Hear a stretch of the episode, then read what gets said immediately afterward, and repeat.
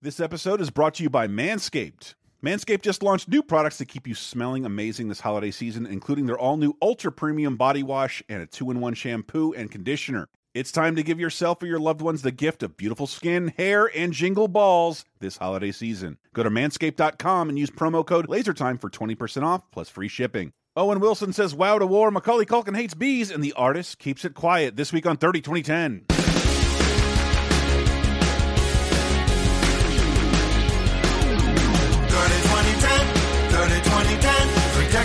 Sometimes associated videos 30 2010 30 2010 Surprises and excitement, yes, we're going to the 90s and 2000s and 2010s On 30 2010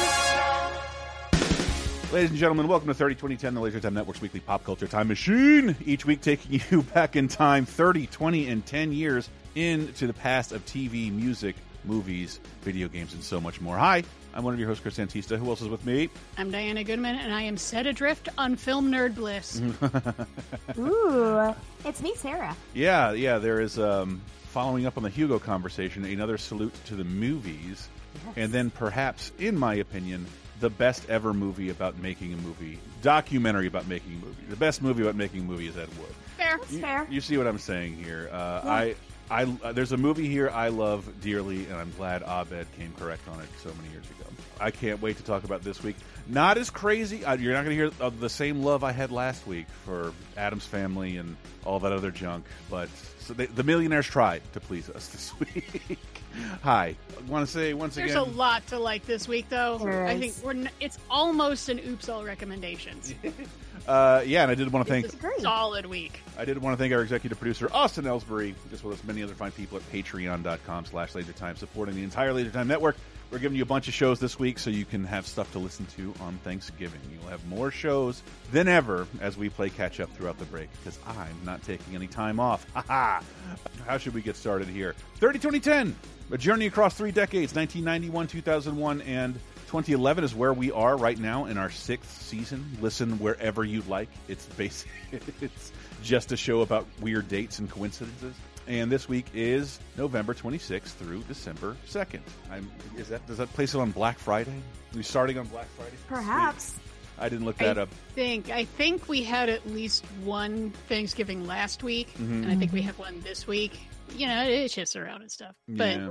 whatever. Holiday season. Ext- it's extremely holiday season. It is extremely holiday Yes. season. Can't deny it. Mhm. No. Nobody can yell at you for watching your Christmas movies now.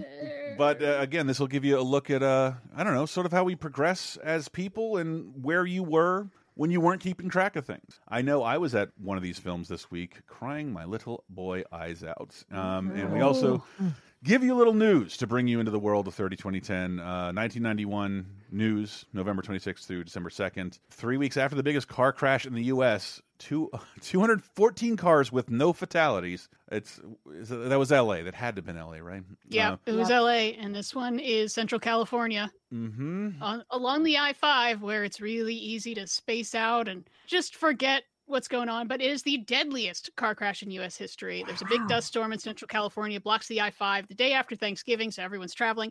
104 car pile up with 17 fatalities. jesus christ Oh. I imagine that's just like a bad visibility issue. When Right. you have like a pile up like that, you can't see ahead of you. And Exactly. But it would also suggest they found some way to deal with it, unless this was just like a confluence of holiday traffic and a once in a lifetime storm. That Mhm. Yeah, yeah, that we we we live through the worst car crash fatality in U.S. history. and We haven't had anything like it in 30 years. I hope Yeah. that means we figured it out. there was a pretty severe a couple years ago in Florida. There was one along I seventy five that was caused by smoke from like a nearby fire. Oh. And that oh. was also pretty bad, a visibility issue. And there was I don't know how many fatalities there were, but it was it was a pretty serious situation. It just seems like one of those like freak things that you just does. can't control for. It, it's Yep. pretty. It's pretty shocking, even on like highways and stuff. When an accident occurs, you know, the first people involved typically are the ones most harmed, and everybody can kind of back off and do Mhm. light damage. So seventeen is insane. Mhm. That that is like if that were any other, it'd be like a national tragedy. Be marked every year with a with a moment of silence. Seventeen people dying in one incident. Yeah. Um, well, I mean, it's kind of out towards the middle of nowhere. The I 5 is ro- most of it through Central California is completely straight Really? and it featureless, and everyone drives. Uh, the speed limit's like 75 now, and everyone drives 90 Mm. because it's so fucking boring. Yeah. It will drive you insane. And so people are all trying to haul ass to get out of the middle of nowhere, especially day after Thanksgiving. I got to get home. I got to do this, got to do that. And invisibility goes down, everyone's going too fast, and there's a lot of trucks, Oof. and you can just run right. Yeah, I could see just do do do do do, and then all of a sudden there's a fucking pile up in front of you. Now Yep. you've added to it. Yeah, yeah. I've seen. I feel like I've seen something like that in the heavy snow, but still not this kind of loss of Yeah. life. Yeah. How do I transition? I just, I, I just was looking back at you know our charts and the news, and this belongs in a bunch of other sections. But I just thought it'd be funny before we mention the number one the movie at the box office this week. Uh, I thought it was interesting that Murphy Brown is the highest rated show, other than 60 Minutes, which. If you're looking at the television ratings for the 20 years from now, 60 Minutes is always number one Mhm. by a long shot. But Murphy Brown is number one, beating out Roseanne, your Seinfelds. I remembered it being a juggernaut. I just this has to be a high point. Mhm. And uh, I also thought, yeah, well, she's about to get into a fight with the vice president. I think so. I was gonna say, Yeah. have we covered that yet? Or have we covered it? I don't think. I don't think we have yet. Mhm. I I think don't it might be the end of about it. this season. Yeah. Mm. it's leading up to something, and uh, I did think it was both funny and interesting seeing taste shift as we do the show. That Michael Jackson released a new album last week, but he can't get to number one because two Guns N' Roses albums are in the way, and that is where people's tastes are. It is, it is. I, if you wanted to look for signs of the death of the '80s, it's Guns N' Roses beating Michael Jackson on the charts. uh, I still think that's insane, and I think I was reading somewhere that Guns N' Roses is still generating like more revenue than some countries, and I just don't understand it. I just don't get it at all. Uh, Guns N' Roses is. If I hear it, I leave the room, turn off the radio, take the movie out. Yeah, I, I just eh, there's some there's some deeper songs I don't mind hearing, but dude, I never want to hear "Welcome to the Jungle," "Sweet Child of Mine" ever, ever, ever again. If you play it in front of me, you're not my friend. It's also crazy considering Michael Jackson we just covered had like a culture smashing music video and Mm-hmm. song that just came out that Yeah. Was a news event and the fact that he still is being out And that's what the music video is for to promote the sales of this album. hmm And I Mhm. remember a bunch of people talking about the video, but there weren't a, pe- a lot of people excited about the music. Um, but we would go on to hear it anyway. And I also Yep. remember not getting this album for a while because remember you used to be able to get like new releases cheaper, or you could wait and like albums would go down to like eleven. I remember Dangerous was like seventeen ninety nine from the beginning and stayed that way for two years. So with your little kid like saving up your allowance for a month to buy one album, like you gotta wait, Michael. You're charging too much. There's too much on this album. You gotta pay for all that fancy cover art. Yeah, I was to say cover up. the design of that. Fancy cover ups. But uh, a lot of security Thanks. people to pay off and families to buy homes for to keep their Mhm. mouths shut. Anywho, moving into movies, and on that note, Adam's Family is number one at the box office again, which again is just kind of surreal. I, I, our our generation loves the Adams Family because of these movies, but it's t- a movie remake of a television show usually doesn't do this well. Right. Yeah. Uh, yeah. I remember Beauty and the Beast is out. Yeah. Hasn't crept to number one It's yet. beating up Beauty and the Beast. Yep. Oh man, I thought I was glancing at the list and like I watched this last year. I don't need to check this out again. I watched Maniac Cop, Samurai Ah. Cop is out this week, both with Robert Z'Dar, and not both with Matthew Karedas and Janis Farley. Um, this movie is now famous for something else. Yeah. So this is beloved in a lot of bad movie circles because it is astronomically terrible. It is what it says on the label. It's about a cop who's also a samurai who goes undercover to stop a Japanese gang called the Katana. And it is really cheaply made. It is badly shot. It is badly acted. It is badly edited, and it has inexplicable scenes like when this horny nurse just starts hitting on this guy yeah, and this is in the weirdest way possible. if possible. you don't recognize the meme, it's from Samurai Cop. Peace. Thanks, nurse. Do you like what you see? I love what I see. Would you like to touch what you see? Yes, yes, I would. Would you like to go out with me? Uh. Yes, I would. Would you like to fuck me?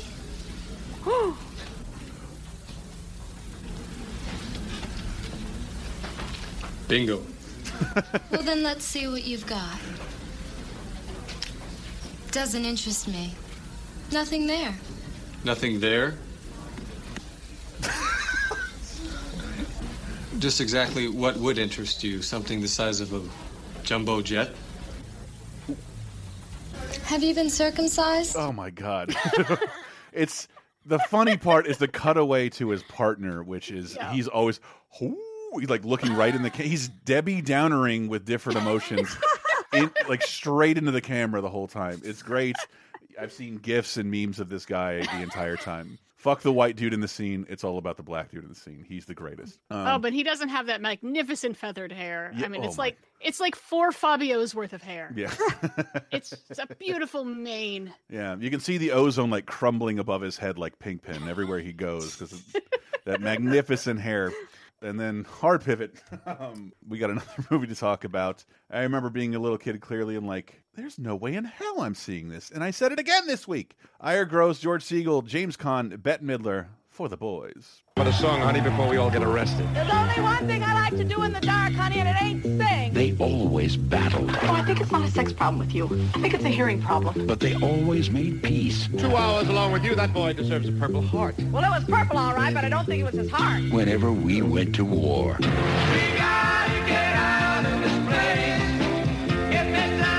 Bette Midler, James Caan, for the boys, rated R. For the boys. Let's hear it for them. Uh, that song Yes. is not affiliated with this They're movie. back in town. I, yeah, my grandmother and uh, every gay member of my family was in on this, but uh, Oh yeah. yeah, not. For I loved this when I was a little kid. Really? Oh yeah. Is this I where- loved Bette Midler though when I was little. I mean, I still do. She's amazing. You really have to love Bette Midler to watch this movie because it is Yep. just such a showcase for her. My God. The Mhm. comedy, the singing, the acting, the drama, the tears, the laughter. The patriotism. it's a little exhausting, honestly, but it's about Bette Midler and James Caan are like a comedy music duo, and it's about all the USO tours that they go on. 1st World Mhm. War II, then Korea, Vietnam, as they age, and the drama and the heartache and the and the this and the that, and like it is real sappy. Oh yeah. I mean, it's Bette Midler though. That's It's, when uh, you say yeah. it's a little exhausting. That is not an unfair criticism of her whole deal. Yeah, but that, but it, it, it, that's okay. also I in the that's it's- why it's- I've always loved it's her. not like anything it else all. released this week or last. Why not? Yeah. Why shouldn't It Bette like Midler could've a movie? probably- Bette Midler gets a movie like every eight years. Why not? it probably could have been a TV movie. Yeah. I bet. Mm. Or could it could have been a, a Hallmark Channel like event? Yeah, it feels a little bit more like that. But Yeah. yeah, I love her so much. yeah. She's a lot of fun in this. I mean, a lot of the scenes, the songs are great, and you know, she, and she and James Caan actually have a, a lot of good comedy timing together, and Mhm. it's, overall, eh, yeah, it's fun. But if you're just sort of meh on Bette Midler, I don't know if this, is, not for you. uh, it's not going to sell you on her. I don't, I don't think. yeah, I do kind of wish that this movie was still called for the boys, but actually was about her start of her career singing for men in bathhouses. Excuse me. that's how Bette Midler really started her Gained her fan base. I performing life. Mhm, pretty Mhm. Uh, and uh, this movie was not very yeah, well received. Also, yeah. Well, I, I like to think of it now as what is it? Barstool Sports as like, what's Saturday night for? It's for the boys. There's like videos of people saying that over and over, and it's like, please, someone recut it. So it's like, what's your favorite Bette Midler movie? It's for, the, boys. And then Top Gun volleyball sequence for the boys. Okay, see, I, I didn't want to. I didn't want to play too macho here, um, because the next movie we're talking about, I recall as the first time kids who have stopped crying could admit to crying at a story.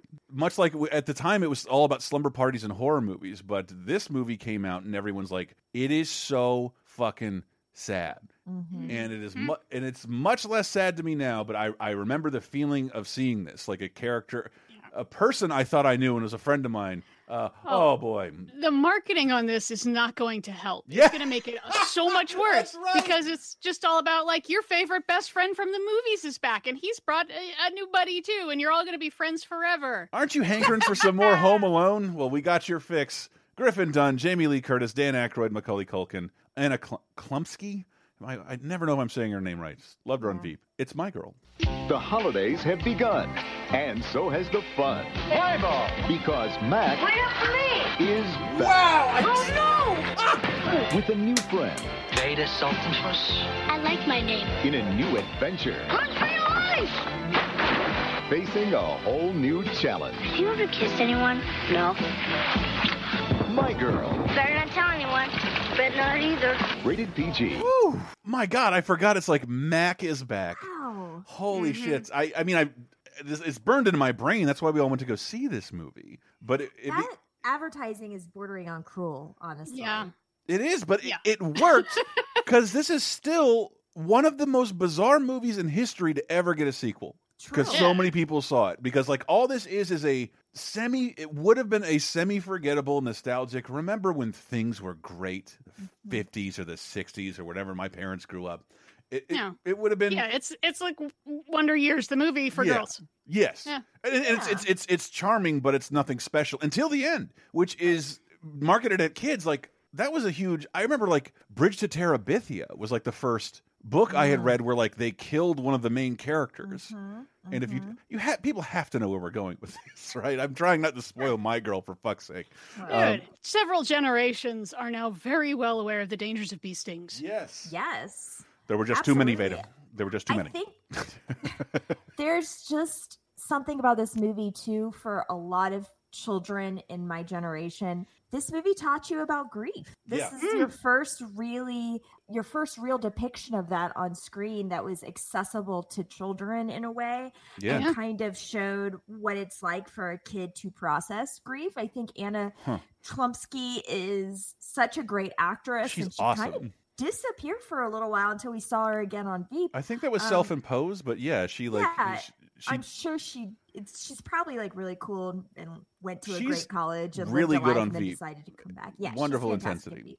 Veep. But yes, th- I mean, this movie I think taught a lot of kids about grief, and I think also for a lot of children, potentially me- myself included, kind of the first time that you acknowledge like little kids die. yeah. Like Mm. I think for a lot of people, when you're young, you think you get old and you die, and Yeah. old people die, and young ki- ki- and kids are kids. And the fact that sometimes children die in a way that is senseless, aren't aren't and- invincible no matter how much you get hurt. It- yeah, it's not their fault, and they just sometimes just bad, tragic things happen. That is also a big lesson for a lot of children who saw this movie during this time period, and I mm. Wow, think yeah. it does a very good job with it. Yeah, I- it- I- that that's the only part I think is like makes it stand the test of time. The rest of it is just Mhm. kind of this is all fun.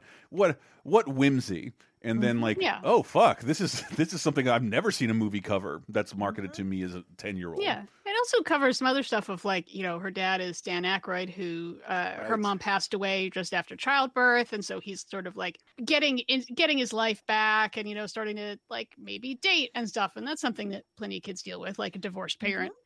Dating again, and how do they feel about it? Like it was just us two, and now you're off like finding somebody else. What the fuck? Yeah. and like she gets a crush on a teacher. I knew you had a crush on your Trading Places co-star. so as a coming of age film I- i think it's really really well done but Yeah. then it's just got this extra element of like oh my god macaulay culkin is in a coffin Yeah. Yep. oh! It's it's Yeah, it's you can't fuck see without his glasses. even Oh, even heartbreaking. now that part is you know, I wasn't like super moved by the rest of it. Like that's kind of cute, but like that was brutal. it, it remains brutal. It's on Netflix. You can judge it for Mhm. yourself. My girl. I also have to say I love Jamie Lee Curtis in this role. She's always stuck out to me as just what a great, sweet role for her. And also really love the idea of seeing this new person in her dad's life and she's not an evil stepmother. She's she really just wants to be there, you know, for this little girl. And that's a nice different way than you per- see a lot of things being portrayed for kids. It's usually an evil Yeah. step parent. So For your little bit of trivia, if you see a movie and it's named after a nostalgic song, you know the title was changed because they can't figure it out. So let's na- name it something you could name every movie. This movie was originally titled Born Jaundiced. Born- yes, Born Jaundiced. Uh, oh my gosh, that's right. That is part of someone's story. Is is it Macaulay Culkin yes, talks about that? when he was, Thomas like, Che, the sickly little lad who's allergic to everything. First time I learned about jaundice too. Actually, Yeah. was on this movie. Yeah, but but but my girl, this is one of those films. If you were alive and, and a child, you were affected by it. yeah and i rewatched it and i was like Mhm. this is better than i remember Yeah, i i only remembered a couple little bits here and there and it's like overall this is a really good coming of age movie that does cover some heavy stuff but also is a lot of fun but not like too light and not too sappy. It, it hits a perfect balance. Who's the Yeah. director? Did they do anything else? Um, Howard Zieff is the Hmm. director. It's just curious to have a movie that that that is this good, especially a family movie, and maybe it being like a one-off or The, something. the Dream Team. Yeah. I like that movie. Freaking Private Benjamin. Private nice. Benjamin. Oh, Uh, no, it looks like he retired after My Girl 2 because of health issues. Parkinson's, baby. Yep. Oh. And he passed away. Mm. Oh, I liked My Girl too a lot as well. I I- think just we didn't we rarely had HBO, but when we did, you could watch My Girl one or two twice in a day. They would play this movie fucking constantly. Truly, Uh, definitely My Girl too. I saw that a ton one summer. yeah, with Last Action house. Hero Kid. Macaulay Culkin did not come back for that one, not even for a dream cameo. Unbelievable. And that closed out uh, the director's career, the My Girl sequel, uh, three Yeah. years later. And then now, oh, on to one of my favorite movies ever. Holy shit. Holy shit. Who is in this? Why a ton of people. Even Harvey Keitel for a little bit. Uh, Uh, Martin Sheen, John Milius, Frederick Forrest, Francis Ford Coppola, George- Sofia Coppola, age four. George Lucas. This movie is insane. You have to see it to believe it. I don't care if you ever watch Apocalypse Now. Watch a film, uh, Hearts of Darkness, a filmmaker's apocalypse. I would have done anything. He had convinced me that this was the first film that would win a Nobel Prize, you know. It was like you were in a dream or something, you know? It'd say scenes unknown on the call sheet. You just would show up, you know? You didn't know what they were gonna do. I was not in the greatest of uh, shape, you know, as far as like uh, my career was concerned. It was delightful to hear that I was going to go do anything, anywhere. Yeah, but are they seriously saying that Marlon would take a million dollars and then not show up? I swallowed a book. I mean, it's just it's not in the cards that we're not going to finish the movie. Th- this this movie is unbelie- unbelievable. It is unbelievable. I love it Yep. so much. Yeah, we did. Uh, I- Sarah and I did a laser time about the best making of documentaries, and Mhm. if you liked Lost Souls, the uh, Island of Dr. Moreau one, this is a thousand times more intense. And Marlon Brando only- ruins it too. Yeah, on, only Burden of Dreams about making a Fitzcarraldo. Dude, that think shit is rivals this. oh. my god, where like they actually almost get into a physical altercation. Yeah, where it's the same thing. You go into the jungle and you go insane.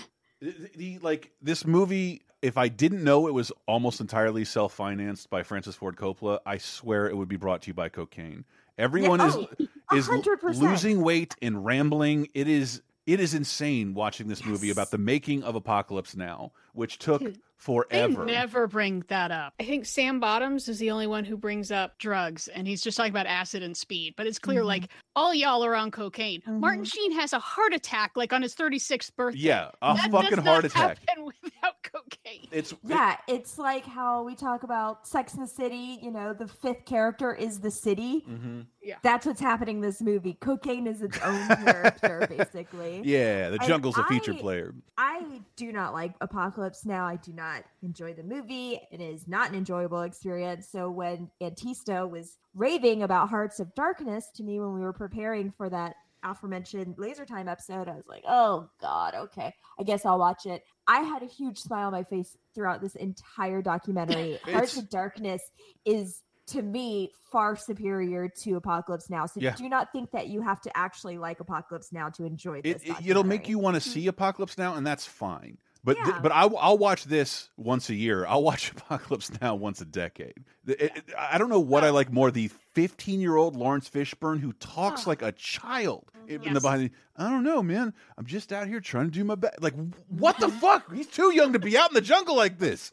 with all these lunatics. and, and- and Coppola is like shirtless and rambling, like I'm just trying not to be pretentious. It, it's it's some of the most insane dialogue you'll ever hear. Marlon Brando is doing multi million dollar procrastination with hundreds of people standing around him, not working. He will not work. Shows up too fat to be in the movie. It's it's all incredible. it's all so incredible. It really is to talk about the delays that happened because of weather and how long it took to make the And they movie. recast the Everyone lead. just seems like they Yeah. lost their mind. recasting the lead, borrowing all the helicopters from Mm-hmm. the Philippine army, and then the Philippine army takes a bunch of them back so they can go shoot at communist insurrectionaries. Yes. It- and it's it's in the movie. You watch their helicopters just fly away, and like shit. Going off to do war things. We have no with duo. props, basically. Why don't we have an alternative? Apocalypse Now, I don't want to diminish its importance. It's just okay for it not to be very important to your generation. It's very interesting. It's a really wacky adaptation of Joseph Conrad's Heart of Darkness with what's everyone on everyone's mind right now, Vietnam. When would when the movie come out? 76? 79, but they were filming in like 76, 77. Yeah, and and and, and the movie And was also filmed be- so much. It's all over the place. They have a script, but they're never adhering to it very carefully. And the script is already it's very like I think Apocalypse Now is is oh, it's amazing they put together such a great movie Yeah. out of what they were going through. And I think it it truly is a great movie. It has some sequences that are like nothing you will ever see Mhm. without I mean now we just do it all with CG. No, they- they- and here it- it's just like no, we're going to blow up this village. We're gonna blow up this village during a napalm scene. I'm sure it's not technically napalm, but I mean, I'm, I saw this as a kid on a 13 inch television. Like, what the fuck? This is huge. And then there's sequences. don't watch the redo. A 20 minute French dinner sequence. Yeah, that kind of Well, shit. up until the redo, this was the only place you could see any of the footage. And you, of you could see Harrison Ford. Uh, oh, and- Harrison Ford's in the original. Oh, that's for, like, right, small part. half a scene. Yeah, it's and- like half a scene. But yeah, the, the French plantation sequence was like legendary with film nerds. Like, oh, maybe we'll get to see it one day, and then everyone saw it. Was like, well, I what? s- yeah, just slowed everything I down. see Why they cut that out of the movie. Why did I pay a ticket to see this in theaters? Which Apocalypse Now was so popular, they re released it in theaters. I also like how it like explains everything about Francis Ford Coppola. He'd made Mm-hmm. What most people consider masterpieces, and I'm I'm willing to agree with them. The Godfather, and then like wants to make this movie. George Lucas is supposed to direct it. Mm-hmm. Got took too long. Got busy with something else. I- But but Coppola kept running out of money and and financing, and kept like literally betting the farm like mm-hmm. including his farm and his house uh, and, and all of his money and he was you can see him like exasperated broke and coke-addledly rewriting the script every day to try and be good but i think that's what ended up happening to Coppola like i'm just going to bet big on big things and everything will pay off because apocalypse now i think made him like like like half a billionaire like mm-hmm. he made all the profits back from this. This was a huge mm-hmm. success. And then every time you see one of his movies, like, whoa, that's a crazy idea. That'll never work. And it doesn't. And he puts all his own money up. That musical we talked about recently. One from the heart. Yeah. Yeah.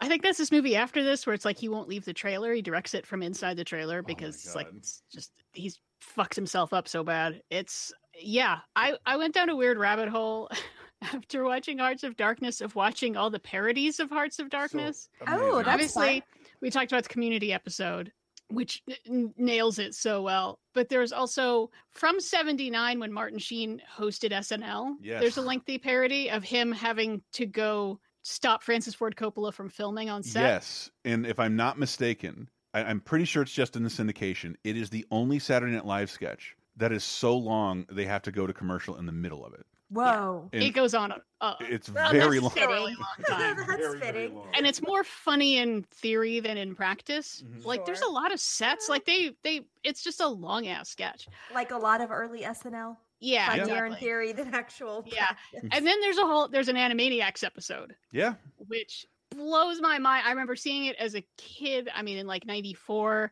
and it combines Hearts of Darkness and Apocalypse Now with Day the Clown Cried, the Jerry Lewis film that was never finished. Who were they making that show for? I mean, Animaniacs- They were making it for me. Uh, yeah, Diana. Diana now, not kids in Only 1991. Dad. Oh, I got it even then. I was like, what the fuck? Where, yeah, the, the Warner siblings have to go to the far end of the studio lot through all these things and they never get out of the golf cart. And then they have to go stop Jerry Lewis, who's just like constantly. The won't- director. he won't find the ending and he can't do it. And he's like bald and doing a Brando thing. And then he turns on to Jerry Lewis. It's the oh, weirdest boy. thing for children. And let me tell you it. something. Christmas gift time. This is this is a super awesome life hack. Hearts of Darkness. I think was it made by Showtime and like went to theaters and like hard to license. It wasn't on VHS, and then it took like ten years to come to DVD, and it went out of print immediately. It, it when we did the show, it was unstreamable. Mm-hmm. Except Nice. I think there was like one streaming network that like had forgotten to take it down, and you could buy it there. It came out on DVD for like a year, and then became like one of those DVDs that cost like a hundred dollars to buy used. And right now, the 4K version of Apocalypse Now contains a remastered version of Hearts of Darkness. It is full mm. screen, uh, but it's remastered. I I- I don't think they've ever been sold together. If you have a dad my age, buy it. Suggest you watch Heart, Hearts of Darkness first. That's what me and my dad did, and his mind was blown. Like I don't even know how to watch the movie after that. It's it's almost telling the same story, Yeah. but about Yeah. making a movie. It's That's a the thing. great parent gift. And Yeah. all the footage, it's shot by His wife. for his wife, Mhm. right? And Yeah. sh- Yeah. she put together the whole documentary. Yeah, she too? narrates it, I believe. Yeah, that's Mm-hmm. also pretty amazing. And it was a real family affair. 'cause She talks a lot on the movie. I remember on Hearts of Darkness about having her children with her there during the shoot and how difficult that was for them. Like I can't imagine being a small child and being around all that chaos and total chaos and like their their ho- home is getting flooded and like uh Right. hurricanes are hitting and you Yep. just see like this is supposed to be a 50 day shoot and there's like multiple sequence like happy 200 days and they bring this giant cake out. The whole cast has their shirts off because they're in a fucking rainforest. Like i want to go home and this cake is not helping. But th- they're doing the best they can. It is it is oh what what the cruel things that people used to do for art that we'll never do again it is i'm so mm-hmm. happy someone was documenting every second of this yes, absolutely. Me too. I'm so happy that we have this footage. yeah see this movie just find a way to see this movie i would let you borrow mine but you know we ain't we ain't friends like that it, it, Yeah. it's great Hearts of Darkness, a filmmaker's apocalypse. I feel like this gets referenced so much still. It's like Yeah. this is the prototypical filmmaker goes insane yes mm-hmm. kind of thing of just mm-hmm. deciding like, no, this film is actually about the moon, and you're like, what? And everyone has to scramble to make it happen. But that's that's mm-hmm. what's nuts about it is that it's it starts out pretty normal, and uh, my favorite sequences that are Coppola speaking manically yet eloquently, but like you can watch him lose weight during the movie, during the shoot of the movie, and then he's sitting in a director's chair doing like junket shit with uh, the tiniest pair of shorts off and his shirt off. It's I'm not saying he has a bad body, but it's like no publicist would allow that to happen ever again. But it's just like no, certainly not. it is what it is. It- it- Drug fueled choices. it feels so crazy. like a director, Harry, not fat because he's lost the weight and he's like hanging off himself. It's not a good look. And he's It's bad- spastic, like the way I bad am right now. It is weird. There were a couple moments rewatching it where I could tell that a shot was out of continuity based on how big he was. Mm-hmm. Yeah, you could. or where his beard is because sometimes he shaves it off a couple times and then it starts to grow back and it's like no that's from earlier in the shoot he's clearly 20 pounds heavier in that last shot than he was a minute ago Wow. I, I- yeah you just we're not even Yeah. scratching the surface of all the insane shit in there. The tiger don't shots. go the- in the jungle oh yeah, the tiger shot that was my god Yeah, yeah un- the tiger handler's like fa- half his face is mauled When- and he's like oh it'll be fine It's that opening scene where that just has Martin Sheen like dancing around drunk in his room when they show you how they made that. Like, I don't know who was it his idea. Like, no, I'm just gonna get mind alteringly drunk until I punch this mirror, cut open my arteries, and I'm naked. Martin Sheen is naked, crying, and covered in real blood, being dragged off the set, scream sobbing. It's one of the most insane things I've ever seen. he says it was his idea Yeah. he mm-hmm. says coppola tried to stop filming and he was like no No, i'm too feeling wrong." something it's so the shit people used to go. What, what was that line from that Steve Martin sketch? It's called acting. Uh, you don't have to. You don't have to get drunk and bloody to get the scene out. We'll be a pro. Whew. Yeah. It's incredible. Watch this. Watch this before you watch Apocalypse Now. And then moving into television. It's a light week, holiday. You know the drill. A lot of uh, reruns. A lot of. Uh, I don't watch a lot of live network television, but if any of our commenters do, they still broadcast choirs as much as they did back in 1991. God, there were a lot of choirs on network television. So many choirs, so many musical celebrations. Yeah. So many patriotic tributes to our nation. right when I'm not watching. singing about it. Like Yeah, that's what I remember. I remember almost hating TV on Christmas, but uh, I would have been happy to be watching Star Star Search this week. Oh wait, no, I'm a Britney fan, so I'd be unhappy. Age ten, Britney Spears makes a big debut on Star Search, and she loses. I don't care, I don't care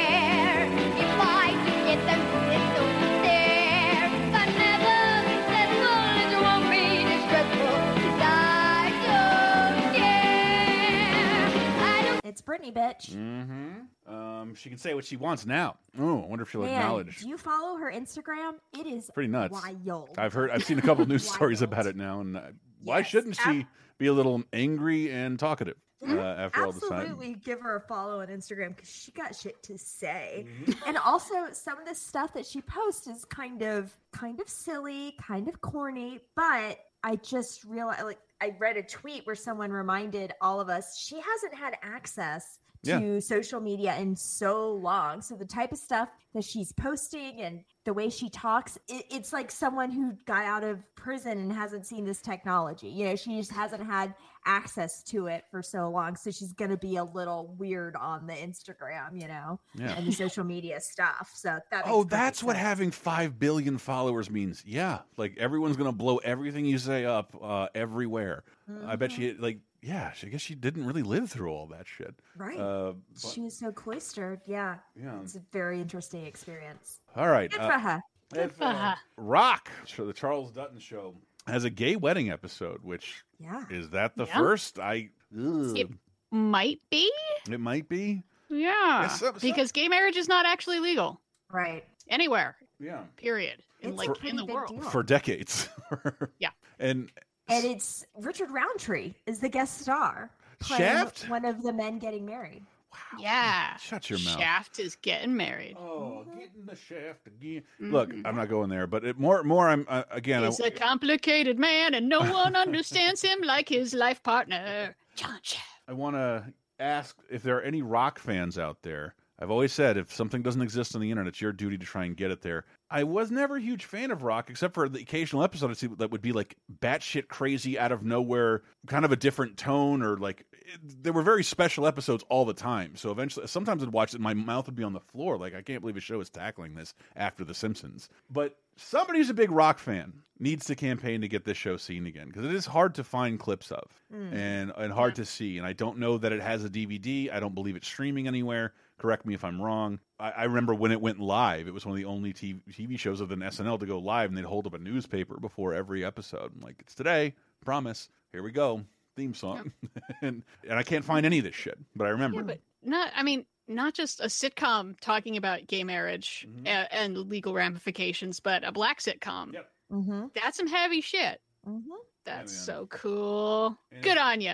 Charlie Oh. Dutton is cool. I also wanted to bring up real quick uh, the Seinfeld episode, The Stranded, which is not a super notable episode, except for the fact that it, it basically involves Jerry and Elaine and George going to a party at friend's house, and then Jerry and Elaine get stranded when George take goes off and takes a woman home, and so they have to wait for Kramer to show up, and the host of the party is Michael Chiklis, played by Michael Chiklis, which is always fun because he's also in the commish. Yeah, so whenever you see. I always feel like it's fun when you see someone who has a TV show going on at the same time and then they're guest starring on another show. I don't know. It's a fun little hmm. thing. It's like, oh, you just took a little break from your show to do a little guest star on this show.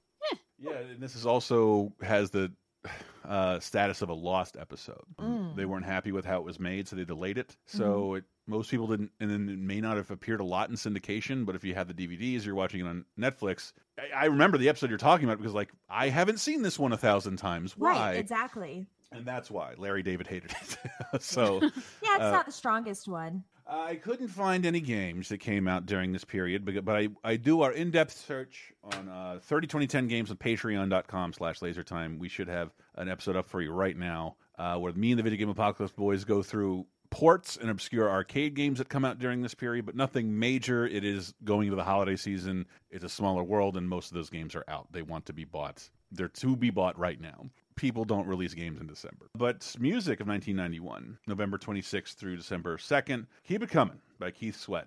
Uh, Ricky Martin's self-titled solo debut. That kid from Menudo's got an album. Hola. Oh, this and this is the week we talk about Michael Jackson's. Day. Okay, we talked about his video last week. Right. His the sing- promotional the- campaign. the- right. The black and white single is out with the video, and those usually come out a little bit before the album. Now the album is out, so we can hear the rest of it. And recognize it, Remember the Time is the better song. Yeah. Great message. But the video is so good. I know, I know. I But know. so is the video for Remember the Time too. Yeah. That's true. Yeah. Eddie Murphy, Magic Johnson. How can you ask for more? Iman should be dressed like Nefertiti all the time. Always. Oh my god, Um, she looks so great like that. Why don't I do that for my Halloween costume next year and get in a lot of trouble? Um, I'm dressed as stay relevant. Iman as Nefertiti from the Remember the Time video. What? Why is everybody grabbing me and taking pictures? That's how you go from a semi-known podcaster to a known podcaster. Yeah, man. One of my my friends, uh, bitch ass ex girlfriends, blew me up on Facebook calling me a a B level podcaster this week, and I'm like, ma'am. B. Yeah, B. Like you, uh, way right. higher than I rate me. Yeah, I, I didn't think I'd get by with a B. C minus is my territory. Uh, I mean, if A level is Conan, that's pretty good. Yeah, and like also, how would you know you watch Twilight movies? You're an idiot. I'm the most famous podcaster you will ever know. Unless, unless they do one about guns or church, you'll never ever know. Okay, sorry. Neither here Yes, nor I'm there. sure there are no Gunner Church podcasts. Oh, fuck, I hate myself. I yes, I was driving as I was driving through Joshua Tree listening to AM radio. There was multiple gun talk shows that like I'm sure these are about? popular. What? How? Yeah. And What do you talk about? Well, this Yeah. bullet is. No, no, no, sir. I don't recommend killing him. That, like that was like what the host said most of all, like just repeatedly. Eh. I don't recommend you do anything my callers are calling in to say you do. Okay, responsible gun ownership. Anyway, we're going to close out with "Set Adrift" on "Memory Bliss" by PM Dawn because that is number one. Ah, uh, I love this song. Is this what song is this? It's got the True sample on it Right. and PM hmm. Dawn. They're like I don't know what the hell kind of music to say it is. I guess like it's rap, but it's sort of happy rap, but also sort of hippie rap. Like they, they wore a, they wore a lot of tie dye and there were a lot of peace symbols involved. Like Arrested Development. But no, Arrested Development was like even rockier. It's like True. yeah, PM Dawn. It's just this this song just is so relaxing. I I feel like I'm on a lazy river every time I listen to it. All right, everybody, lie back in the inner tube, take your shirt off like Francis Ford Coppola, but stick around through this break because we have a lot more to talk about when we hit 2001. Stay there. She was right though, I can't lie. She's just one of those corners of my mind, and I just put it right back with the rest. That's the way it goes. Like, you send me out.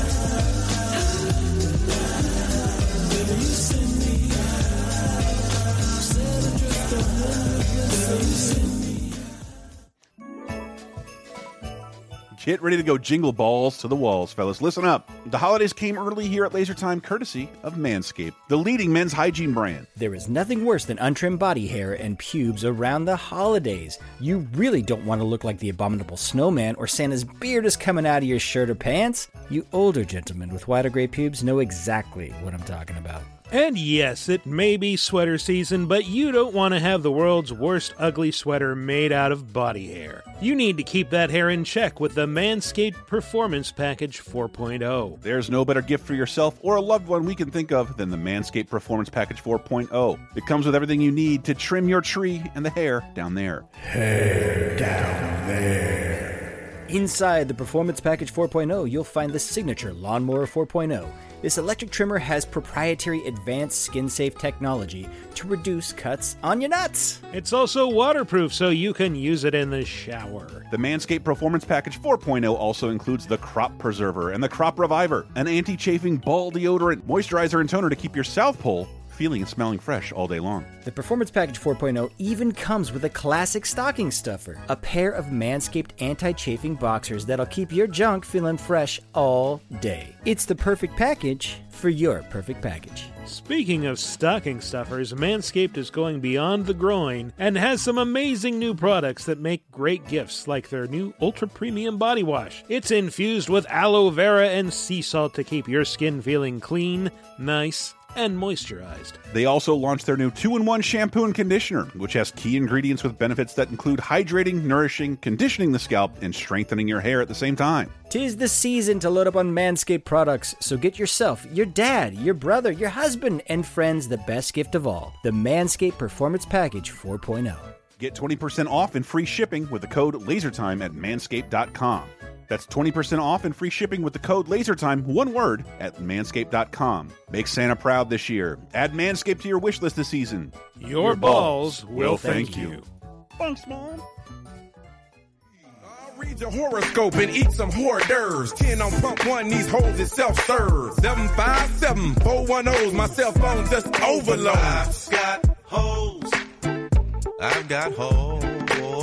In different area codes.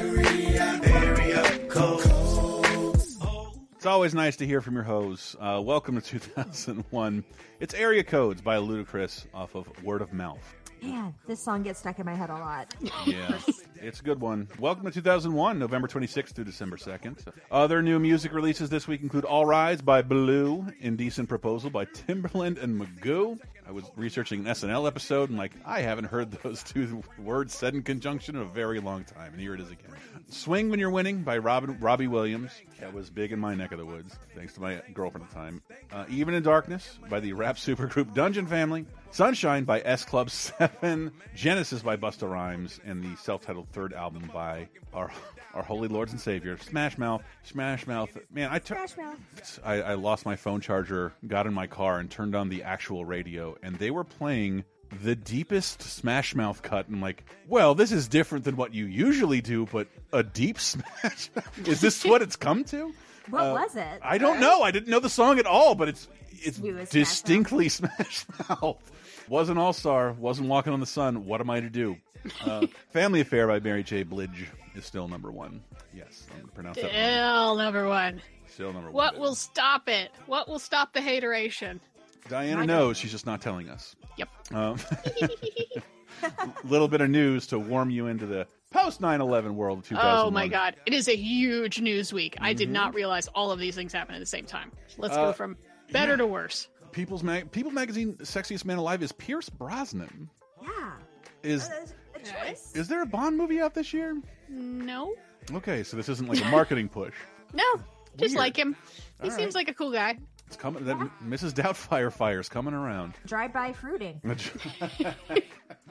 okay, I I have I don't know I forget if I told this story or not, but so the newspaper I work with, we have a police blotter, and every item has like a little kind of lead-in thing, and someone actually called the cops because someone had thrown a bunch of lemons at and like trashed the front of their business. And if you think that I did not take that opportunity to say run by fruiting, comma, 11 a.m. to December 19th, this business said that uh, there was a bunch of citrus fruits out front. I was like, it's here, my chance.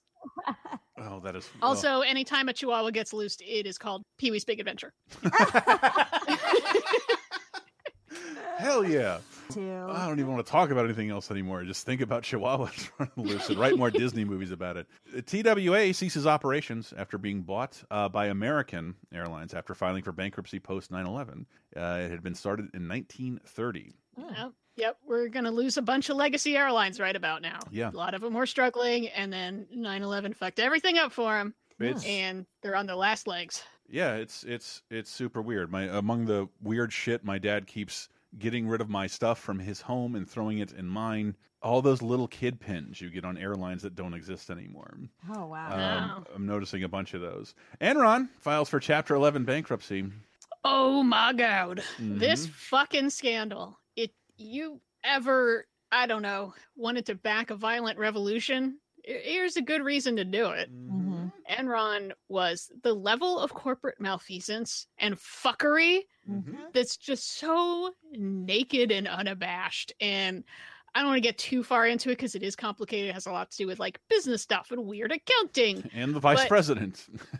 they bilked billions of dollars from people and uh the documentary enron the smartest guys in the room mm-hmm. that'll lay it out pretty well but it's like a lot of times like there's business stuff that they're just they're just trying to cover their butts and they didn't they, they, they- you know it was an accident they bet wrong and blah blah blah no these guys intentionally fucked over everybody And there's a bunch of including the entire state of california Yep, led to the recall. It's why you have Governor Schwarzenegger. didn't help And uh, I believe there's a shitload of unaccounted for time when Enron executives visit the White House and are in a room with Dick Cheney. oh yes Cool. Yeah. yep Yeah, I have corruption. to second the smartest guys in the room because, especially if you were like me at this point, like in high school, hearing about Enron a lot, but not really paying too much attention to exactly the details of what was happening. Absolutely, the smartest guys in the room is a great documentary to revisit and and just finally feel like, oh, okay, Oh, that's what they were Ah, That's doing. always a big deal. And of course, Sam, this is like once a year rewatch of that documentary in this house. He loves that documentary, so I've seen it multiple times, and it is fantastic. Yeah, and don't forget that Occupy Wall Street is still happening at this point. Right. And this is exactly the shit they are talking about. Oh, Because besides bringing down Enron and everyone who invested in it, including plenty of pension funds, they also brought down Arthur Andersen, which was a massive accounting firm, because they were uh, parts of them were in on it, Mhm. or they knew or should have known and stopped the fuckery. And Dick Cheney should be in jail. Yeah. Said he got. For- I mean, for a lot of reasons, Yeah. but Said I think he got a shitload of money from this while in office. It's pretty Mm-hmm. incredible.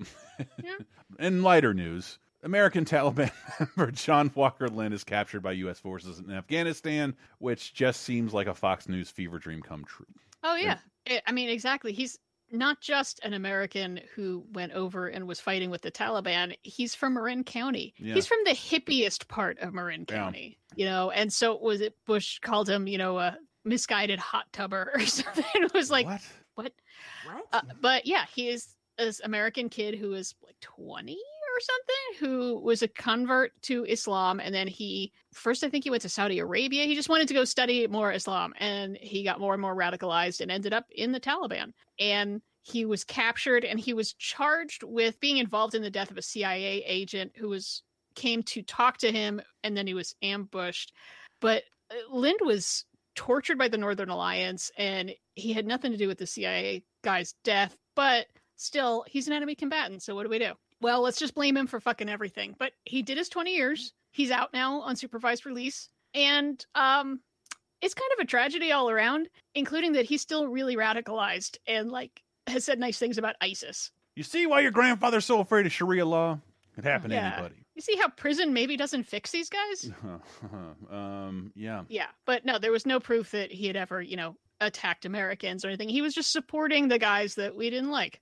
Eh, it's all fucked up. There's some really good reporting and some good podcasts and stuff about like, yeah, this guy got railroaded, but I mean, what else are you going to do? We're still fucking pissed off about 9/11. We're in Afghanistan kicking some ass and then we turn up some American dude on the other side? Mm, Yeah, it's kind of amazing he's out, frankly. yeah. You think he's going to get life, but no, he's out on supervised release. And then, uh, Then things aren't bad enough. yeah, George Harrison, George Harrison passes away from what again? Not Cancer. Cancer. Uh, at 58, and I just remember like he was old, but like that's way younger than I remembered. That way is younger. way young. And, yeah.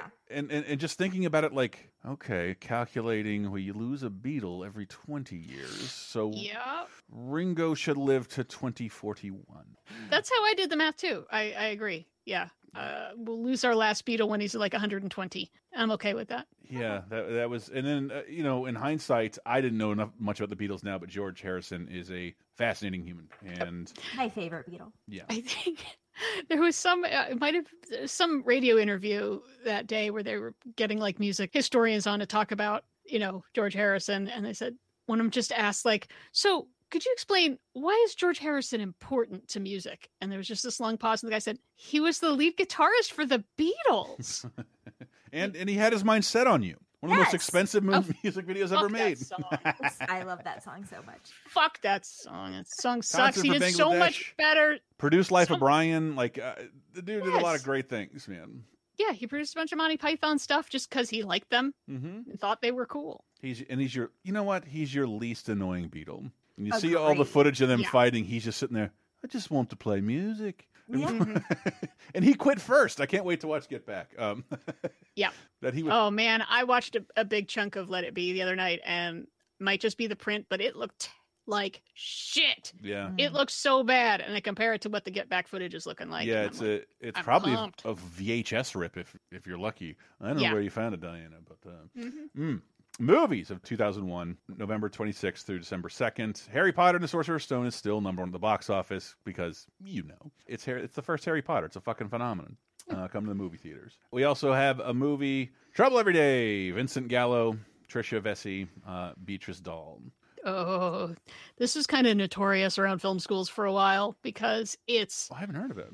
really, really bloody, and there is an awful lot of like fucked up sex and sexual assault in Wait, it. a Vincent Gallo movie? I know in a in a French movie. So yeah, people point to this as being like the beginning of like the French extremist kind of filmmaking that you'd see later with like uh what's it called? Not hardcore, not haywire. Havoc. High tension. There you go. High tension. Or fuck, that other one. Hilarious Martyrs. Good lord. Yeah, because it's about a guy who's obsessed with this couple who's a doctor and his wife, and the doctor is like holding his wife hostage, and you're like, what? And it turns out it's because she's like fucking and killing dudes. And you're like, what? And then like it turns out because she's a vampire. Oh. Like, oh, surprise. But there's also lots of sex and lots of violence, and it's pretty rough. Okay. Whew, Pass man. probably on that one for me. Yeah. And uh, I passed on this one, but it's interesting to remember a time when Ed Burns was more notable as a filmmaker than an actor because that's I don't think he's made a movie in years, in Yeah. decades, but that's sort of all he did in the late '90s, early 2000s. And this is described this as like one of those like a New Year's Day kind of movies. Look at this mm-hmm. cast, all these mm-hmm. little tiny short films woven together. I think I, I like I did not bother rewatching this, but it's got Stanley Tucci, Brittany Murphy, David Krumholtz, Heather Graham, Dennis Farina, Rosario Dawson, and Eddie Burns, who I believe I heard Bill Hader do a needless impression of that really made me laugh. what are you guys doing? I don't even know what's going on. I'm not Burns. Like, wow, fucking hilarious. I went through a big Ed Burns phase, gosh, probably about 10 years ago, where I tried to watch a bunch of his movies and kind of tried to. They're like, I don't feel like any of them are especially great, but there is something kind of weirdly soothing about them all. Mm-hmm. I guess just because it's Mopey rich men. people in New York just talking about their not particularly stressful issues and problems. It's Woody Allen light. Mhm. Yeah, yeah, exactly. Less icky. Yeah. More just Yeah, but and still More Boston and Irish. Yeah. yeah. and still and still indie. What was that movie? That's right. And Then moving. Yeah, and this one's like okay, it's yeah, it's one of those where it's like all these stories end up being interrelated, but not really, and they're all incredibly low stakes. And I love all these actors except maybe Ed Burns. So yeah, exactly. Yeah, Yeah. I do kind of love movies like that, though. Yeah, Those interrelated ones. so maybe maybe we found the answer for if you like Woody Allen movies but don't like that nervous Jewish fella in them. Yeah. Yeah, Maybe Sidewalks of New York is perfect for you. maybe. Or if you maybe wish- you want a hunky uh, Irish Catholic. Yeah, and a movie I have never heard of until Hmm. this week. Alfred Molina, Tom Skerritt, uh, Usher, Dylan McDermott, Ashton Kutcher, Rachael Leigh Cook, and James Van Der Beek, Texas Rangers. In a land without justice, if we do not fight for our land, if we do not fight for our home, who will?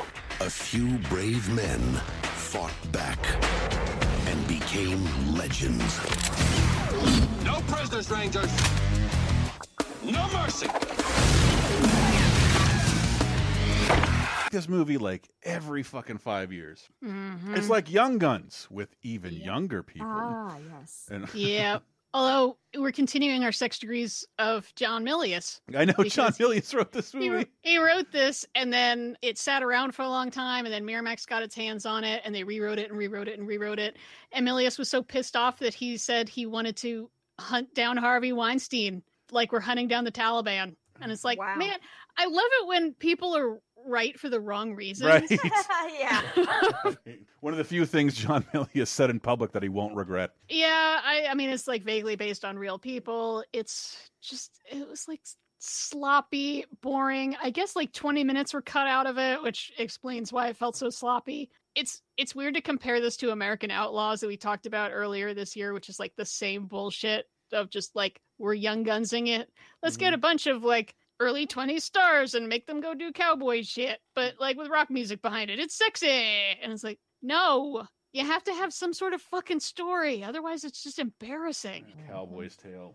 Want none of this. Stupid. Yeah, oh, I was bored. It barely got a release and failed. So fuck them. Fuck Texas Rangers. And I think one of the more surprising hits of next year, this stays in like the top three for an astounding amount of time and ended up influencing more movies than you would think. David Keith, oh, so close. Um, Nah, Keith I David. know. I was excited to read his name, then I looked at it. Owen Wilson and oh wow, Gene Hackman behind enemy lines. On November 30th, It's time You still got your boots on you, cowboy? They were tied on. to bring him home. Archangel is down, and I am on the run. Maybe I carried it too far. It's not your fault. The American people want their pilots. Let's get our boy back. Behind enemy lines. We're coming to get you, son. Rated PG-13. November 30th, only in theaters. Woo! Behind enemy line. Yeah, uh, some of it's the timing. It's the kind of story people want to want to see right now. I like to think this is a bizarre prequel to Royal Tenenbaums. Well, I love What you. do So, wait, he wasn't his son. Non-genius.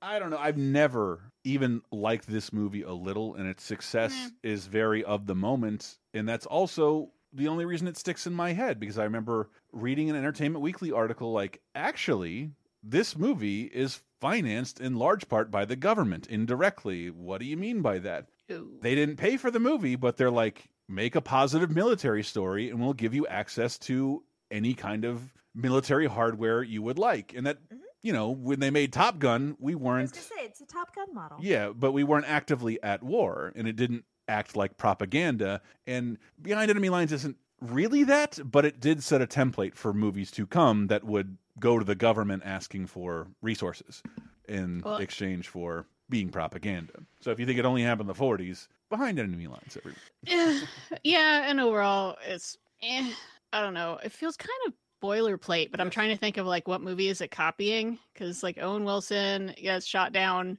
over Bosnia, and It's- he now has it's like- evidence that there's like a mass that there's a mass grave there, and then he's got to run and hide and hide and run and get to the recon point. And no, they're not going to get him because that'll cause an international incident. And then Gene Hackman's like, "Damn the rules! We have never leave a man behind." It's like uh, the Warriors set in a modern day war with one guy. They got to get home with this information that they didn't kill Cyrus. Just I don't know. Watch Rescue Dawn, man. Yeah, You want to you want to see a good trap behind enemy lines kind of movie? Watch Rescue Dawn with uh, Christian Bale, the Werner Herzog movie. Oh, I thought, Way better than I, this. I, I thought you were saying Red Dawn. John Me too. I again. was also thinking Red Dawn for a second Milius there, and. I was like, okay. I mean, yeah, I love Red Dawn. no, not more Milius, more Werner Herzog. Is that- brought is him that- up for Burden of Dreams? I'm going to bring him up now. Is that the the the Bale? the Yeah, Chris- yeah. Dude, Steve Zahn is fucking crazy in that movie. That movie's great. I don't know. If, I don't know how many people saw that. I cannot think of another non-comedy adjacent Owen Wilson film besides this one. Hmm. Is this his only foray foray really into this? I mean, as of- as as the star, maybe, but like he did a ton of light work in s- Michael Bay movies, uh, big action movies. Oh, uh, yeah, as like the that's right. seventeenth lead um, Okay. before he was headlining films. But uh, oh wow, indeed. Oh wow. Mm-hmm. Wildcat. Wow.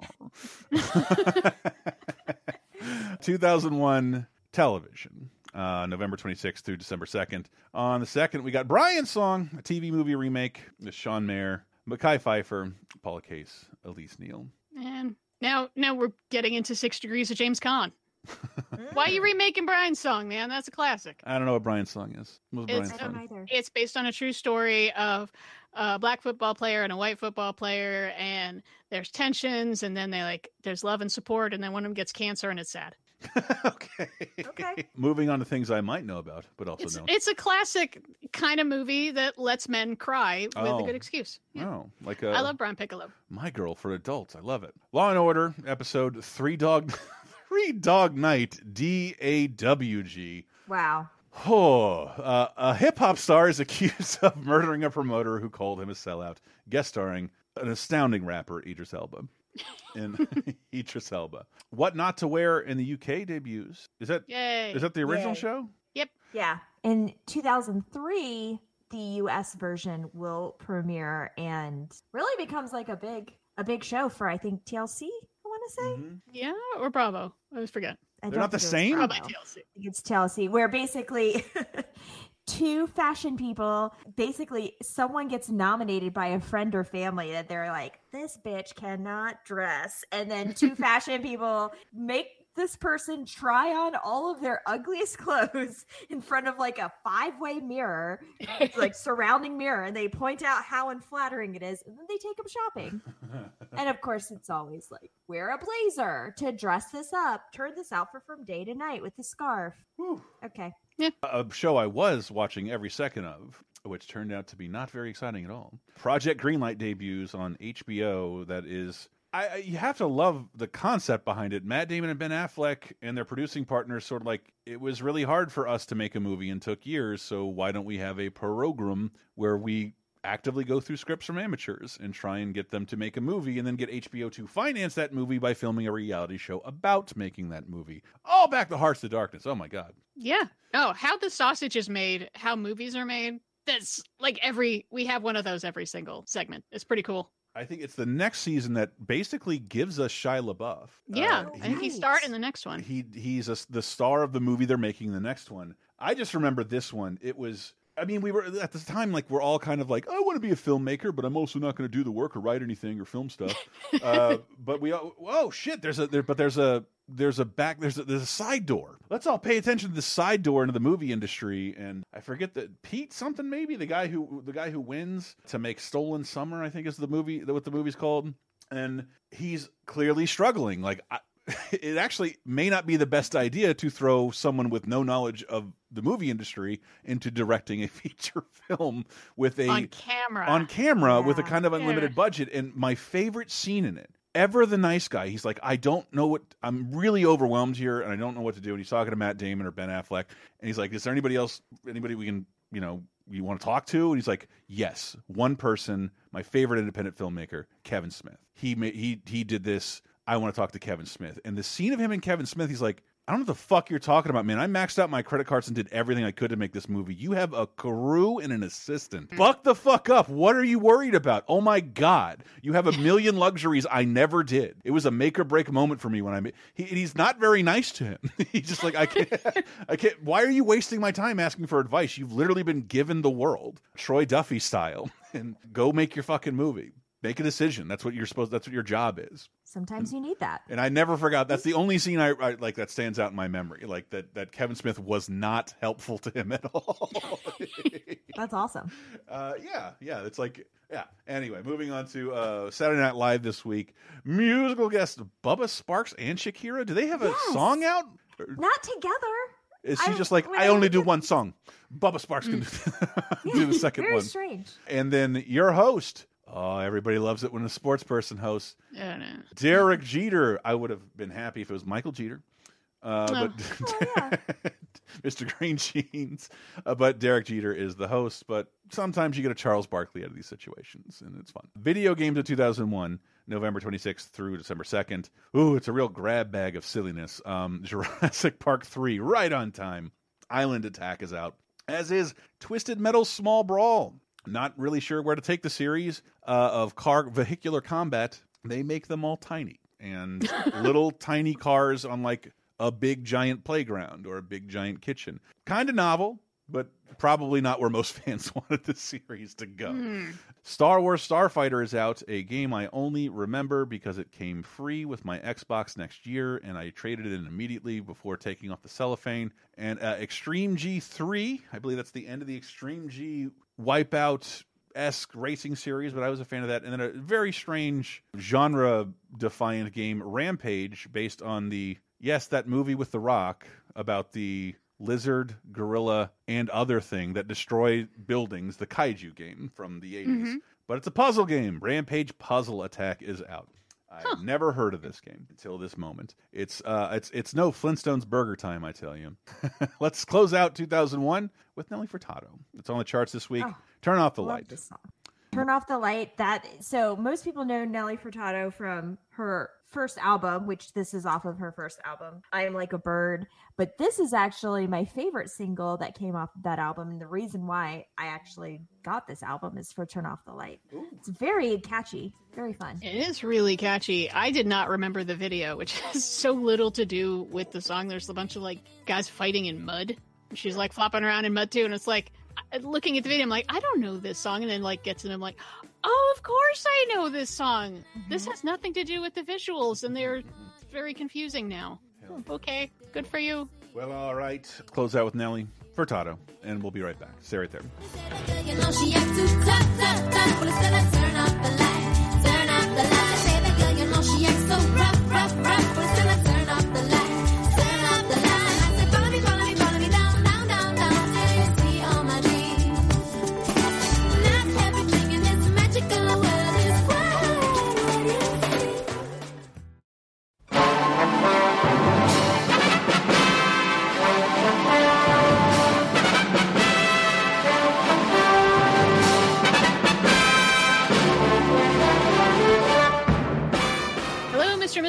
and all the ships at sea. It's time for Diana's Classic Corner. We go even further back in time this week to see if there's anything worth a watching. And for the week of November 26th through December 2nd, one of the movies, actually, you know what? Both these movies are consistent with things that we just talked about in the show. So let's get to it. 50 years ago this week, 1971 saw the release of Nicolas Roeg's Walkabout, which is a kind of difficult to watch coming of age film, and yet kind of a beautiful coming of age film uh, starring Jenny Agutter and taking place in the Australian outback. It's about two kids who.